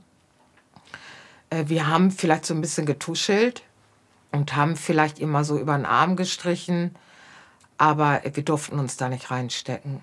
Untereinander war das, was die Männer zu ihren Frauen sagten, heilig. Und da haben wir Frauen uns nicht reinzustecken. Dann hätten wir wieder Ärger mit unseren Männern bekommen. Half die Polizei? Also es waren sicherlich ein paar Frauen, das war bekannt. Also es hat sich dann auch rumgesprochen dass äh, Zivis unterwegs sind, die versucht haben, so die Mädchen zu überzeugen, sie möchten doch bitte auspacken und möchten erzählen, in was für Verhältnissen die mit ihren Zuhältern zusammen sind und ob sie unter Druck arbeiten. Aber an mich ist da keiner herangetreten. Die Zivilfander schlichen rum, haben auch äh, an den Fenstern mit den Frauen geredet. Und es gab bestimmt Frauen, die zugänglich dafür waren und die den Schutz gesucht dann haben später, aber mir ist es nicht bekannt. Ich habe nie mitbekommen, dass eine Frau irgendwie ausgepackt hat. Nie. Wir wurden vorgeladen und äh, wurden natürlich schon da äh, malträtiert, dass wir doch sagen möchten, wieso und so und so das lief. Wo ich aber nicht zu sagen konnte. Also wir haben vorher halt gesagt bekommen, was wir sagen können. Und gewisse Sachen konnten wir dann sagen, die bekannt sind, das wussten wir dann. Aber bei gewissen Sachen haben wir dann halt geschwiegen. Und das, was bekannt ist, das kann man halt sagen. Und die Sachen, die nicht bekannt sind, da hat man sich dann halt zurückgehalten. Ne? Oder hat halt gesagt, da wissen wir nichts von, da können wir nichts zu sagen. Die Polizei. Immer präsenter auf der Reeperbahn. Das Personal wird aufgestockt, die Technik besser. Jetzt werden auch Frauen eingestellt. Auch um den Kontakt zu den Sexarbeiterinnen zu pflegen. Da kann ich mich nicht mehr dran erinnern, äh, wie die mit uns umgegangen sind. Auf alle Fälle nicht unfreundlich weil die wollten ja im Endeffekt was von uns wissen. Es gibt jetzt einige Verhaftungen. Alfons ist verhaftet worden, ja. Ich habe aber später erfahren, dass Alfons halt ein Lebensgeständnis gemacht hat. Der war mein erster Zuhälter auch. Und dass er dann raus war. Also dadurch, dass er ein Lebensgeständnis gemacht hat. Also er hat eben alles erzählt, was er, die Machenschaften von der Nutella, wie sie es gehandhabt haben, wie es gelaufen ist und solche Geschichten. Da hat er ja als Junge viel mehr Einblick gehabt als, äh, als wir Frauen. Also er hat ja für die Jungs gesprochen und das habe ich halt auch später erfahren. Was macht man mit dem? Also er ist bestimmt nicht mehr angesehen, ne? Was mit ihm im Endeffekt passiert wäre, hätte man ihn gekriegt, kann ich nicht sagen. Das ist für mich halt nur, wenn man sagt, dass er ein Lebensgeständnis gemacht hat und hat eine neue Identität bekommen, dann muss das sehr umfangreich gewesen sein. Denn äh, sonst hätte er das alles nicht bekommen. Während die Polizei immer intensiver und mit immer neuen Methoden versucht, den Sumpf trocken zu legen, wie es heißt, geht die Party auf dem Kiez weiter. Für viele Freier, für massenhaft Touristen und manchmal auch für Manuela, das Mädchen, das auf St. Pauli die Mutter sucht. Ich habe ja dann erfahren, dass sie auf unerklärlicher Weise umgekommen ist. Aber dann wollte ich zumindest erfahren, wer sie vielleicht gekannt hatte. Ich hatte ja nie ein Foto von ihr gesehen oder wusste überhaupt nichts von ihr. Und später habe ich es erfahren. Aber nichtsdestotrotz die Zeit, ähm, ja, durch die Diskotheken habe ich mich vielleicht auch so ein bisschen betäubt. Und ich fing auch an, Leuten einfach, wenn ich Geld hatte, was auszugeben, gib denen da drüben mal ein Bier von mir oder gib ihr mal da drüben eine Cola oder so. Also ich mochte das, das Großkotzige, diese Unabhängigkeit. Aber es fehlte ja eigentlich der passende Mann an meiner Seite den ich ja heute noch suche. Also so gesehen die Geborgenheit. Ich suche wirklich Geborgenheit, Zufriedenheit und auch so ein bisschen Sicherheit und Unabhängigkeit. Manuelas Sohn ist heute erwachsen. Ich habe ein Kind bewusst bekommen und ich wollte für ihn ein besseres Leben als meins und hätte auch alles dafür getan. Also das habe ich ja auch getan. Ich weiß gar nicht, ob ich hier noch sitzen würde, wenn es hätte meinen Sohn nicht gegeben. Nein. Also ich hatte eine gewisse Verantwortung zu tragen, der ich auch nachgekommen bin und habe es versucht, so gut zu handeln, wie es irgendwie möglich ist. Und äh, meines Erachtens habe ich es gut gemacht, habe es geschafft. Und jetzt wäre mir das eigentlich egal, ob mir was passieren würde, weil jetzt weiß ich, er geht seinen geraden Weg und äh, ich kann mich von dieser Verantwortung lösen. Ähm, ich wollte einfach nicht, dass er das durchlebt, was ich durchlebt habe. Und da musste ich halt manche Hürden für schaffen. Und es ist halt alles mit Geld verbunden gewesen. Also es wurde mir nichts geschenkt, gar nichts. Im Prinzip müsste ich mich jetzt um mich kümmern. Ich habe ein Buch geschrieben und äh, hoffe, dass es ein zweites Stammbein wird in meinem Leben, weil ich weiß nicht, wie lange ich noch in dem Milieu arbeiten kann. So, und wenn ich jetzt in den Spiegel gucke und dann denke ich auch, Mensch, du bist 57, du bist eine alte Frau. Du bist wirklich 57, es kann nicht angehen. Was kannst du noch vom Leben erwarten? Wer will dich noch? Dann guckst du dich nackt im Spiegel an. Dann denkst du, oh Gott, wenn du dich vom Typen ausziehst, dann sieht er vielleicht einen Hängepo oder sieht irgendeine Zellulitis oder sonst irgendwas. Dabei ist es das Alter irgendwie, ne? Und damit komme ich schwer klar. Was würde Manuela dem 18-jährigen Mädchen von damals raten? Mache alles so, wie ich es bis jetzt gemacht habe. Manuelas Welt ist der Kiez. Aber da lebt sie inzwischen nicht mehr. Die Mieten sind teuer geworden. Und vielleicht ist ihr auch die Unruhe zu viel, auch wenn es ruhiger geworden ist. Aber sie kennt den Reiz der Reeperbahn, ihre Ausstrahlung. So hat sie den Kiez angetroffen. Vor mehr als 40 Jahren. Ich glaube, so ein bisschen das Unbeobachtete, dieses Mystische, die, dieses, dieses Freizügige, dass man sich hier so bewegen kann, wie man will, dass die Krawatte auch nach hinten fliegen kann und keiner würde sagen, du richte mal deine Krawatte richtig. Du konntest dich eigentlich bewegen, wie du wolltest, ne? aber natürlich konntest du dem natürlich nicht auf die Schnauze hauen oder sonst irgendwas, sondern einfach, du konntest dich halt so geben, wie du bist. Es wurde dem keine Aufmerksamkeit geschenkt. Als die Zeit der Luden und Prostituierten ist und der Kiez noch glitzert, kommt die 18-jährige Esther Lindemann auf den Kiez. Schon während ihrer Ausbildung zur Polizistin ist sie an der Davidwache. Es gab Schlägereien, es gab Nipp, die Touristen wurden bestohlen, es gab Drogendelikte, es gab Randständige, die sich untereinander gehauen haben. Es gab aber auch Normalbürger auf St. Pauli, die die Hilfe der Schutzpolizei brauchten. Und es gab äh, die Touristen, ganz, die schlicht und einfach nach dem Weg gefragt haben. Kiezkinder, die 80er in Hamburg-St. Pauli. Podcast von den Machern der Doku-Serie Reeperbahn Spezialeinheit FD65, Ina Kesselbohm, Georg Tschurtschenthaler und Florian Fettweiß. Ich bin Julia Hummer. Die technische Realisation des Podcasts hatten Tobias Feike, Markus Freund, Jens Kunze und Jan Merget. Musik Nils Kaczirek. Regie Nikolai von Koslowski. Redaktion Ulrike Thoma. Kiezkenner ist eine Produktion des Norddeutschen Rundfunks 2022. Die Dokuserie Reeperbahn Spezialeinheit FD65 gibt es in der ARD Mediathek. Mehr Infos unter www.ndr.de-reeperbahn.